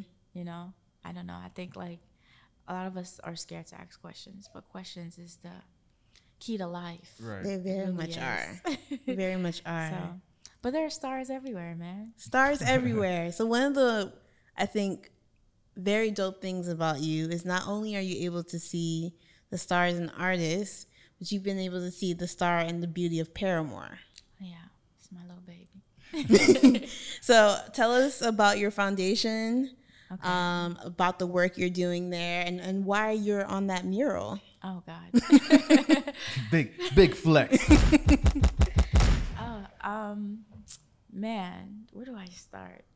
So I've I was already like doing community work when I was 16, so I've been doing that my whole life technically, um, but I never had an actual nonprofit. I was just kind of doing it like at the time. I could cook, so I didn't mind cooking for people, mm-hmm. whatever. Mm-hmm. It was just easier to do. And then, um, not the meal prep, right? You could cook. No, like. I could cook like cook cook uh. like uh. mayi moulen. Uh legume, ah. griot. You're speaking his language You're speaking his language. I can make you some cremas. okay, I'm finished. Fritai. Listen to that. Okay. but um, Sorry, um, like, I was I used to just kind of like cook food and giving it out to the community and stuff. And I was just doing that for a long time. And since I have a following on social media, other people would like, hey, like I see you're doing this. How can I help? or whatever. And, you know, I'll just be like, yeah, I just tag along and like help me pass out food to people, whatnot. And, and it was just something I was doing because that's something I'm passionate about. And I knew that before I could even like get into it, I have to start a nonprofit, which I didn't know how to. Mm. And like, school was a thing. Like it was just so much going on. I'm like starting a nonprofit. That's a lot. And um, I started doing like feedings at the clubs that I were doing events at. So I asked the owners of the clubs like, "Hey, it's Thanksgiving. Can I use your club?" And I'll oh. bring all the food, and then like we can open it because it's downtown. There's a mm-hmm. lot of homeless people downtown, and you know, they let us use the place and we'll just bring all this food. People come in like and eat. And eventually it kind of like grew the space. And we just started feeding like in downtown, like in Lake Eola with our little cart and just going around, um, which was hard because you get fined for doing that. Yeah. Because mm-hmm. like the city doesn't allow you to just like pull up and feed people. No, it doesn't. So that was hard. Um, was it 2020? Yeah, I think so. So 2020 happened and COVID happened. And then the protests started happening. Mm-hmm. So it was like June, right? I think it was June that we were all protesting. Yes, downtown. So June. Uh, protesting for the Floyd. George Floyd. George Floyd. Mm-hmm. Yeah, I just want to make give some clarity for those listening. Yeah. So we protested during the George Floyd situation in downtown Orlando for like seven days I organized all the protesting. don't don't leave that out. it was the hardest thing I've ever done because I'm not into politics. I try not to like dabble in there because it's. My man not into politics. But that's what she's. but she's back But she's But I'm gonna tell you why. We're gonna get to why I'm not into politics. Okay. Um, which I am into politics. I'm just not into politics the politics way. Gotcha. I know that doesn't make sense. No, no, it makes. You don't do politics sense. like the politicians. Exactly. Mm. exactly. Yeah. I do the I do it the right way. I think. um, but I was just I was protesting, and the last time we hosted a protest was, it was really nice to like be able to have like a program. Mm-hmm. For the last protest that we did, and it was ten thousand people that showed up. It was craziest thing I've ever done. I would say that was probably like one of the hardest days of my life as a black woman because I was targeted. I had cops sitting outside my house because I was targeted. Like people were like coming mm. and throwing things at my house. And I was in the public eye. Like I was on the news. I was marching. I was everywhere. I was getting hit by rubber bullets and all types mm. of things. Mm. And my dad would call me like, if I see you on the news one more time. because I would be on the news and like talking about what we're doing, and it was a lot. And my my friend, which is, um, he's actually he ran. He's seven. He's what 18, 19? What's his name? Um, you talking about Maxwell? Maxwell. What? Ah. Your friend. okay. So Maxwell and I. Maxwell Frost. big drop.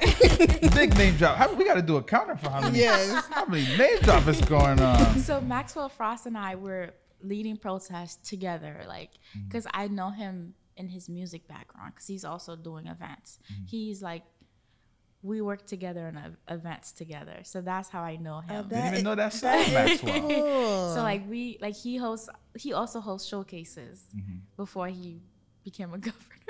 I mean, what is he now? He so I I heard his story starting from community organizer. Okay, well, so that's the work you guys were doing so essentially. Like, I knew Max when he was doing events like mm-hmm. bands, um, showcases and like stuff like that. That's how I know him. What's his title uh, now?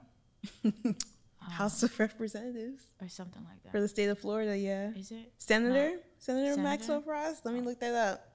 Make Actually, sure. I should know this. He I was at he was too, at an re- event him. recently, and I did his lower third, so I should know this. Um, but he, I think he's again a state representative, um, but but mm. he's like highest of the highest of all. Yeah, because he's in D.C. Yeah, he's in D.C. But I we were marching together, mm like he was there out there, which I commend him mm because I seen him out oh. there. Congressman, Congressman Max- Maxwell, Maxwell Frost. So you yes. know what? Cut all that extra shit out. he is Congressman so Maxwell Frost. Congressman, Maxwell Frost. Yes. Uh, we were protesting together, and it mm. was it was cool because like I seen him protest I seen him out there. Mm-hmm. And even when I stopped, he was going. Mm-hmm. Even when I, w- I was scared, like I didn't want to keep going. I saw him going for, for a whole year mm-hmm. after. Like Maxwell Pro, like he was in the streets. He was in trenches. What? Mm. I commend him, and he's so young, and seeing him do that. And, you know, when that was happening, it was a lot. And shortly after that, something happened with me, an incident happened where I was sexually assaulted. Sorry and that was like public because mm. I was already in the news, like everything was happening. And it happened like in the middle of all of that stuff happening. Wow. So like that was also in the news. Mm. And I was like, I need to get out. That's why I moved to Atlanta. that was crazy, but it was like, uh, okay, I need to get my life and up out of here because I became like the girl that was protesting, the girl that was out there, the girl that was like leading all these marches. To like, oh, did you I see what happened to Jen?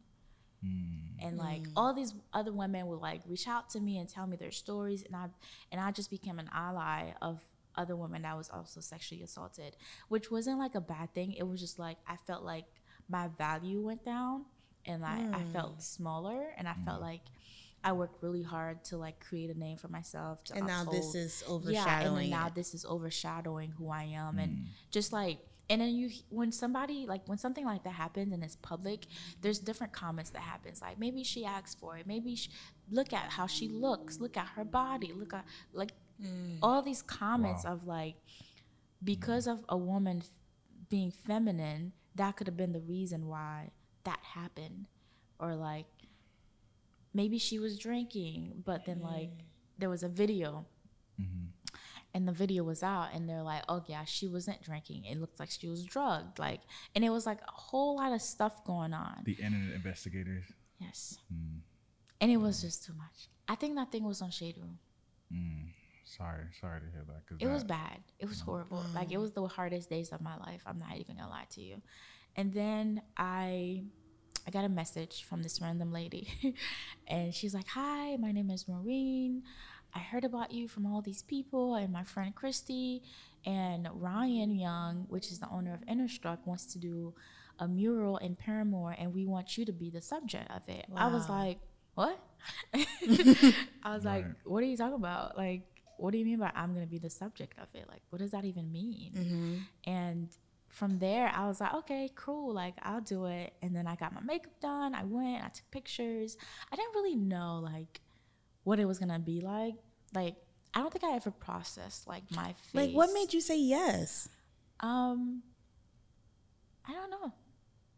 But then I feel like at the time I didn't know, but then as it happened and it kept happening, I was like, okay, this was a good decision because then I became the girl at the mural and instead of what was uh, actually wow. yeah wow and then i was able to tell my story and other people was able to tell their stories that worked on the mural that also had similar stories to mine mm. so it mm. was kind of like a bonding thing but it also showed like for me like the mural meant a lot to me because it showed resilience it showed that like you can be a black woman and you can do whatever it is that your heart desires. You can literally be a superwoman if you want to. And you can be a beautiful black woman. Thank you. Haitian at that. Right. and you know, like in my interview, and I was like, you know, I'm Haitian. I was born in Haiti and I don't know any anyone with a mural that's alive. I don't know any Haitian people with a mural that's alive in America. so like it was it was really like one of those moments of like, wow, like someone see value to me and invested in doing a mural that was up for two years. Now it's an augmentation reality, so you can still see it. It's not like physically there, but you put, put your phone over the building, you can still see the mural, mm. and it's like in 4D. You can touch it. It's really cool. Wow. And I'm speaking in there too, so it's, it's nice. Nice. Um, but I think like the mural became like a sense of hope for the people of Parramore because as the mural was being built and drawn on the wall, like people would walk by, like, who is this? Like, who is this girl? And people would tell my story, like the Maureen and the girls I was painting, they would tell my story. And like, and sometimes I'll come by and sit around and talk to them because it was outside and eventually like we started doing events there and they're like oh you're the girl on the wall, and, girl on the wall. and i'm like yeah i'm the girl on the wall and that's kind of like how like so when i would go do outreach which is something that we do with our nonprofit is we go we knock on doors we go down every street of parramore like from the whole district really and we just knock on doors we talk to everybody we see outside and we'll tell them like hey we're having an event we're gonna have food whatever we're gonna provide it's at this address and like i don't know where that's at and we'd be like do you know where the mural the black girl and they're like yeah I know that mural is pretty. And, and like, can you yeah. tell the listeners uh, the name of your foundation and um, yeah. the mission real quick? So our foundation is called the Desire Foundation Inc.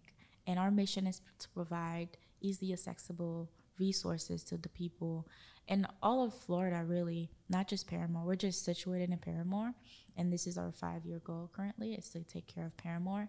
And I love being in Parramore. The people there, there's so much culture, there's so much like community and love.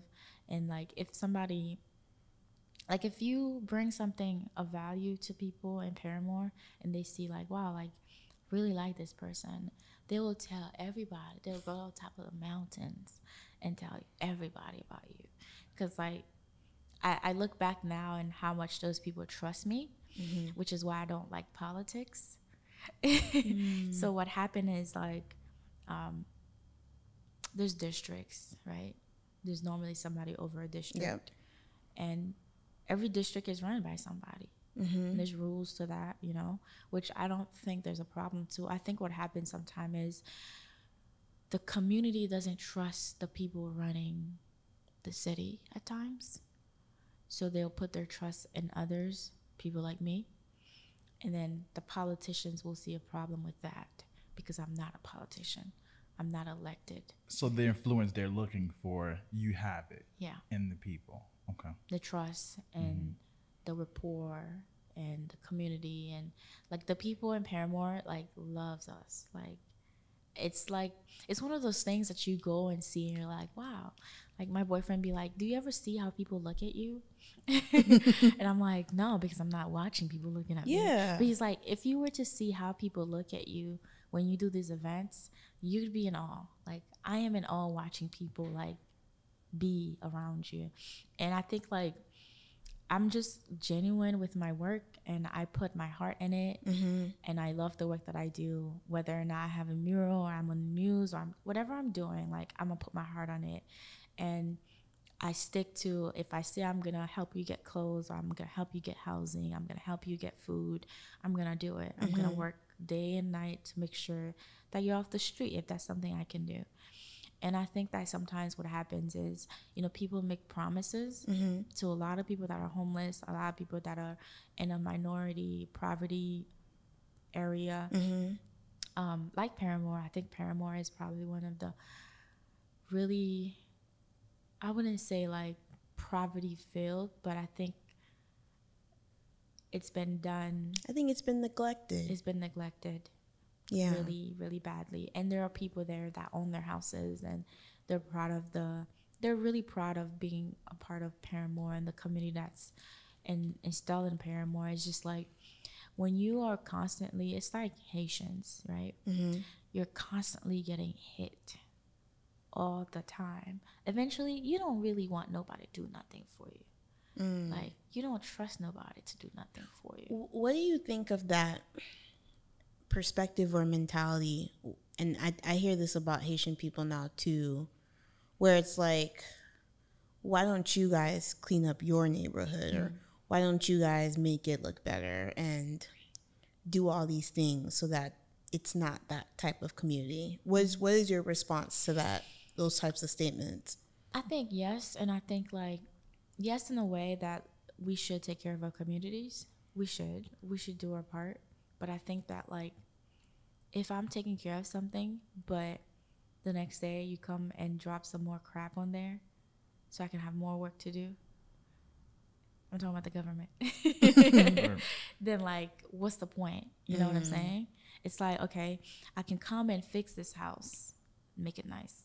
But then like you try to buy my house.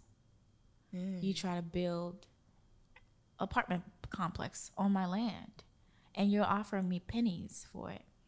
But this is owned by my grandmother, my great grandmother. Why should I give it to you? Mm-hmm. But because you're gonna be like, well, this apartment, this people sold their apartment or their house, that means you should do it, or like I'm gonna give you this, or like you're not welcomed in this area anymore. It's like it's like a slap in the face because like I look at like Parramore specifically, like they built a stadium there, right? Mm-hmm. Cool. But then like there's people that are homeless that the only reason why they're homeless is because they built the stadium there. Mm. Mm. Wow. Mm. So then, it, but then they're upset at the homeless people. So why should I fix something that you messed up? Mm. It's different if I messed it up, you know. Mm-hmm. If I messed it up, I made the mess, I fix it. But it's different if you create a mess so big that I can't do nothing about it. What are you mm. gonna do with the stadium? You can't do nothing about the stadium. And the more, if people knew the amount of stuff is gonna be happening in Orlando within the next five to fifteen years, mm. they would get their affairs in order. Like really, like the the plans for Orlando is beyond what any of us could imagine and it's cool that you know the city has so many amazing goals and want to make it such a beautiful place and it will be but i think like it shouldn't be like that and like people are still struggling like you're literally removing a whole community mm-hmm. to build i get it you're building melting multi-billion dollar industries and companies in parramore dope but where are gonna these people gonna live right at yeah. the expense of what exactly mm-hmm. like you're like mm-hmm removing people from their houses. Like nothing is the same as it was, what, five years ago in Parramore. Yeah. Mm-hmm. But the people in Parramore have a lot of pride. They, everybody's connected. Everybody love each other. Like it's bad. I'm not gonna lie, it's the hood. Mm-hmm. I would never be in Parramore anything anytime past eleven. It's not safe. It is not safe to live in Parramore. I think Right now, they have a Molly problem that's laced. Oh, no. Mm. And the homeless people are buying it, dying. You'll never hear that in the news. But if you work the streets of Parramore like we do, you know about it. And people call you, and you see people on drugs, you see people struggling, you see people like just taking their clothes off in the middle of the street with no shoes on and screaming at the top of their lungs, and they're hot I mean, like, it's sad. It's really sad. I think sometimes I feel a little guilty. Why? Because I'm Haitian and I do all this work here, mm-hmm. and I haven't been to Haiti since I left. Okay. And I'm like, if I can do all of this here, mm. why not do it there? But then, like, if I was to if I was to say I was gonna go back to Haiti today, my dad would be like, mm. no, gotcha. like it's not happening. But mm. I think to like, it's easier here because of the support that I get I think that I wouldn't get as much support that I get here mm. if I was to do what I do here in Haiti, mm. which is insane. And sometimes I think there might not be enough infrastructure there isn't. to to kind of enter that market unless you already know someone. When I mean market, I mean like the in the business of helping people because yeah. it's still because it's like over, at the end of the day, a business. Yeah, and the other thing too is like you, here you can pick a community to help. mm but if you go to Haiti, you have to help a lot of people. Mm-hmm. And it's like, how do you scale that big? Yeah. Mm-hmm. And then, like, what kind of help do you give people that live in such a bad space, especially right now? Like, Haiti's doing really yeah. bad right now. So it's like, it's really, it's really hard, but I love the work that I do. And I try my, I try my best to just like, mm. not let it like get too heavy on me because it can get heavy. How do you get or how do you keep balance?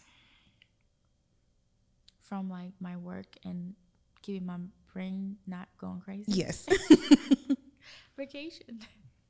I go on vacation anytime I can. Like I take days off, and I'll say like one of the best thing that I love about being an entrepreneur and having my own business is being able to decide when I work mm-hmm. and when I don't work.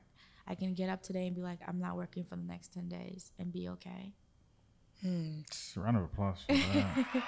and I think that's like, you know how people be like, I'm successful and I have money.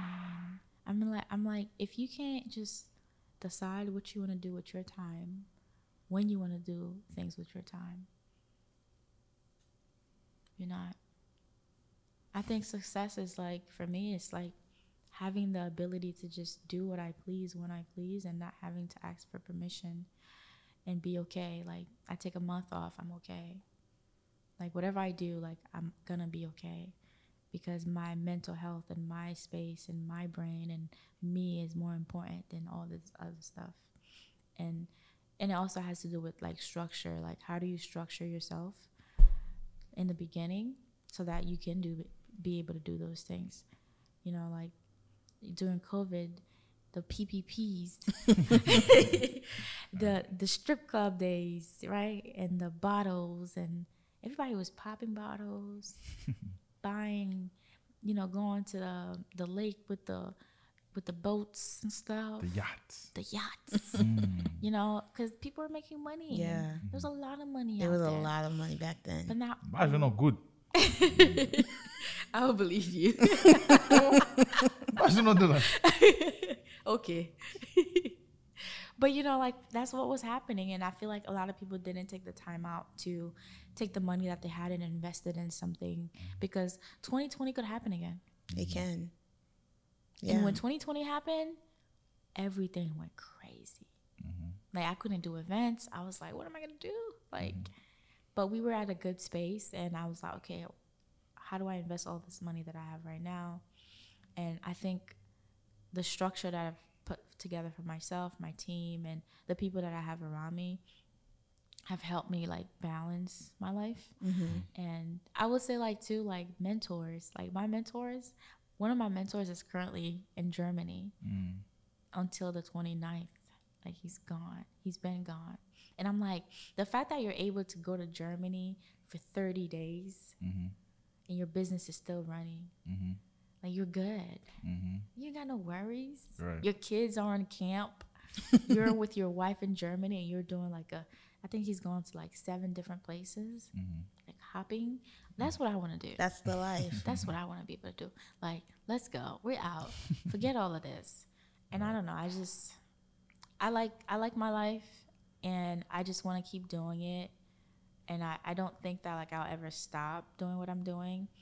I think I just want to find more efficient way of doing it of so course. I don't burn myself and then teach others so that other people could do it too because I don't want to be the one person doing all of this because it's like ugh.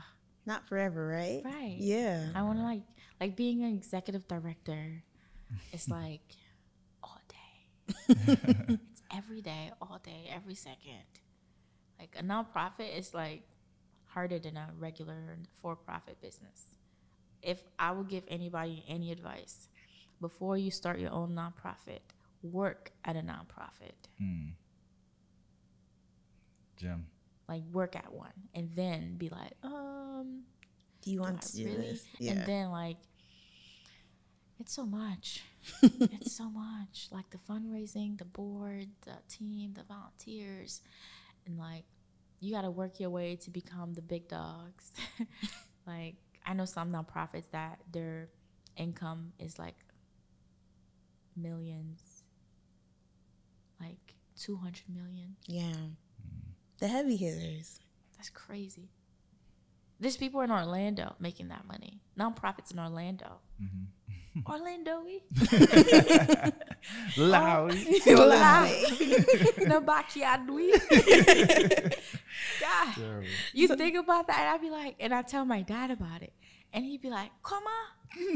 dim, dim, dim. No, there's there's there's there's plenty out here where we live in the city where um, people are very well off and then people want to give yes. for a variety of reasons, but they want to. Yeah. And so um, I'm really excited to see where your foundation will grow and what it will Yay. do. I know you guys, we were just talking off the mic how young your foundation yes. is. But we're um, doing great. Yeah. I, I, love everything we've been doing. Like, I, I look at our numbers and I'm like, wow, how can we do all of this in such a short period of of time? And I'll say, like, our team, like, our team of volunteers, like, the community, like the I have such an amazing support system. Like I always think about like I could do whatever I want in this world because of my support system. like if I say jump, we all jumping.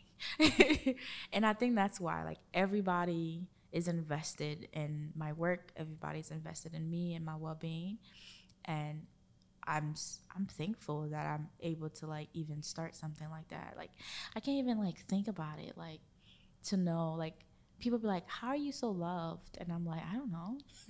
like, look at me. Look at the material. like, what, what is like exactly? Like what is there not to love? And I think it's also too like you get what you give, you know. Mm-hmm. And I think with nonprofit, it's like you can get in it for the money, which there is a lot of it, or you can get in it for the real work. And I do the work, and people see it, and they're like, "Oh, because I see that she does the work." I'm going to make sure that what she does moves forward. And I think that's like the same reason like our partnership with Innerstruck works so well. Like other than my dad, I don't know anyone else in this world that mm-hmm. believes in me like Ryan does. Ryan is the owner of InnerStruck. Be- I think because of him, I never want to quit. because he's so invested in me and invested in my growth as just a person, like mm-hmm. invested in my mental health and just who I am, like and he put his money where his mouth is. He supports everything that I do. I feel like I know, you know how they would be like Moon Blanc? Mm-hmm. Moon Blanc style. Mm-hmm. like Ryan is a good Moon Blanc. good Moon Blanc. we love we love a good Moon Blanc. right, a good Moon Blanc. That's Ryan. Like I love that and I'm thankful because because of him, I've been able to meet like, man, people I didn't even think existed. Mm-hmm. You ever like, dang, like I didn't know you owned this. Right. like somebody owned this. Like a person owned this. Right, right, right. No way. You get you get in rooms that you never thought. Yes, and I'm like, why am I? What am I here for? like I sometimes I'll go to meetings and I'm like, why am I here? Mm-hmm. You feel imposter syndrome? Oh yeah because you deserve to be there. You made your way here. Oh yeah, that's like I live with that all the time. I'd be like, I don't know why I'm here. Like all these white people, all these men, like I'm not at their level. These mm. people combined is like trillions of dollars, mm. and I'm in this room. And Ryan be like, you need to speak up. You need to give yourself grace and believe that you're doing good work and your work, you know, speaks for itself. And I still be like, I don't know what to say. I, I don't. Like sometimes I just like get in these rooms and I have to like do presentation about like the work that we do and I I freeze because I'm like, uh they gonna believe in this little Haitian girl. they will, and they, are. They will. Yeah, it's hard. Yes. Though, but I'm I'm working on it. Yes. So you got it. all right, I think we're we're getting close to time. yeah. Okay. Way uh, this conversation's been good though. This so has this been is... so good. I've tried. I wanna I wanna be mindful of our listeners. We have like the best. Okay. Our zomiers And um, I can honestly say I know there are, are listeners who are inspired by what you are sharing. They are like, oh, this is so good. But they may be feeling like, I don't know, how do I do this? How do I how do I go after the things that I want and, and make an impact the way that you have? So what advice would you give to anyone who's listening right now? I would say like believe in yourself and believe in your ideas. Like I know Mark always used to put on his story dream big all day every all day, all the time. And it's true like I you can only accomplish the things that you believe in, you know. So if you think that okay, today I'm going to make a million dollars or whatever, like maybe it's in like the real estate business. I don't know. Like if you believe in it, you may not do it today, but if that's your belief and you be consistent at the work part of it, like the part that people don't want to do is the work Mm-hmm. Like it's easy to dream. It's yeah. easy to dream big. It's easy to write that up. But like if you're not consistent in the work, and the work doesn't have to be all day work. It doesn't have to be 12 hours a day work. Mm. Consistent work. You can do an hour consistently every day and you'll get the result. And I think like planning, I think some of us fail to plan.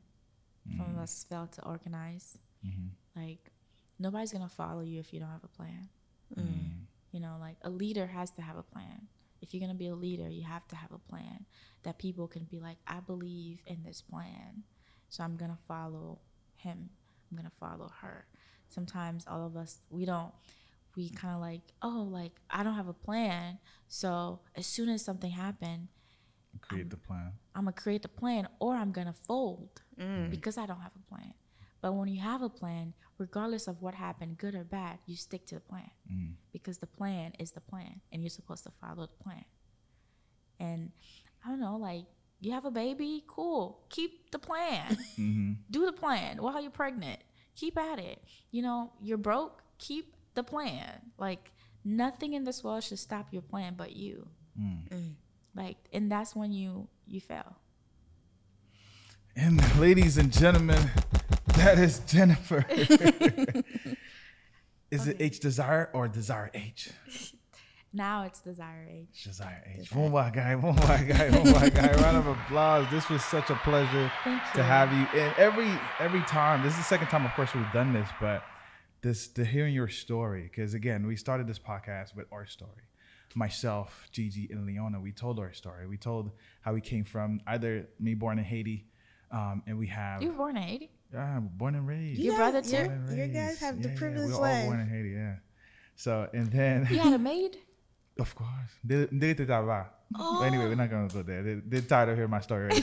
but um, it was all about you. Um, so we we told our story, and we now get to hear other Haitian millennial stories and how you guys are thriving and you specifically thriving in a space um, of course that a lot of us don't don't seem to think about that we could thrive in so mm-hmm. um, sometimes we get put in different boxes and bubbles and this series is to kind of allow everyone to see the different aspects of where we're at at haitian millennials yeah. and where we're thriving at we're in spaces that even our parents would could not have dreamed of, right? um, so this is awesome. Uh, so congratulations to you Thank for you. making it this far and keeping it going. Um, so we wish you the best in everything that you're going to endeavor. Really quick, if someone wants to get connected with Fusion or the Desire Foundation, what's the best way? Um, Instagram. It's like the easiest thing, I guess. Mm-hmm. Um, our Instagram for Fusion is Fusion and Co. That's F U S I O N A N D C O. That's it. Fusion and Co. Okay. And for the foundation, it's the Desire Foundation Inc. So T H E D E S I R E Foundation Inc. Gotcha, gotcha. What about you personally? Right? What about you personally? My page is on private. Oh, okay, okay. Miss you like But, but it's Jennifer Desire Hilaire together. Okay. My whole name together. Awesome, awesome, awesome. This again, this conversation was one for the books. And on this on this note, this was episode 35. Yes, it was. Whew. The numbers are going up. And I don't even think I said it in the beginning of the pod. But on episode 35, this was another version of Haitian Success. Jennifer was with us. Gigi was with us. Mark the Dreamer, I was here. And Leona was here in some other form. In spirit. And we appreciate her. Shout out to her. Shout out to everybody for listening. If this was your first time, welcome. If you are a Zummer, Thank you for supporting us. Thank you for being on this journey with us. See you on the next episode. Bye. Bam.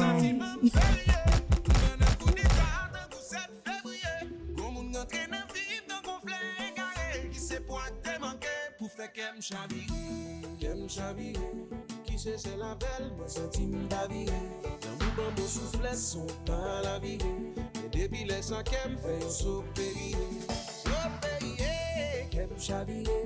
Kisèl sè la vel mwen sentim ta vie Mwen wouba moun souflet son pa la vie Mwen depilè sa kem fè yon sopeye Sopeye Mwen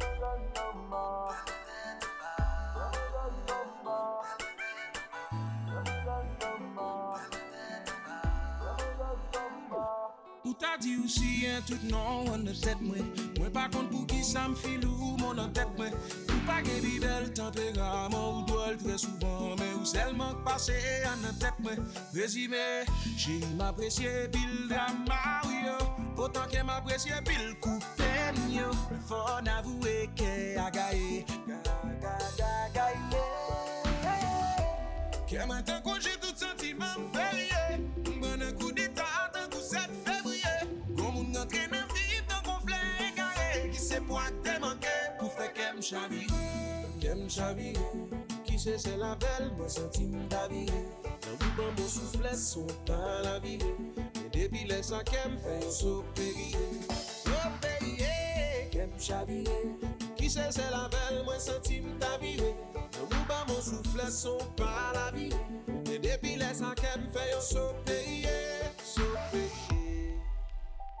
Yeah, frape l kat fwa si nou tan reme jaz la sou nou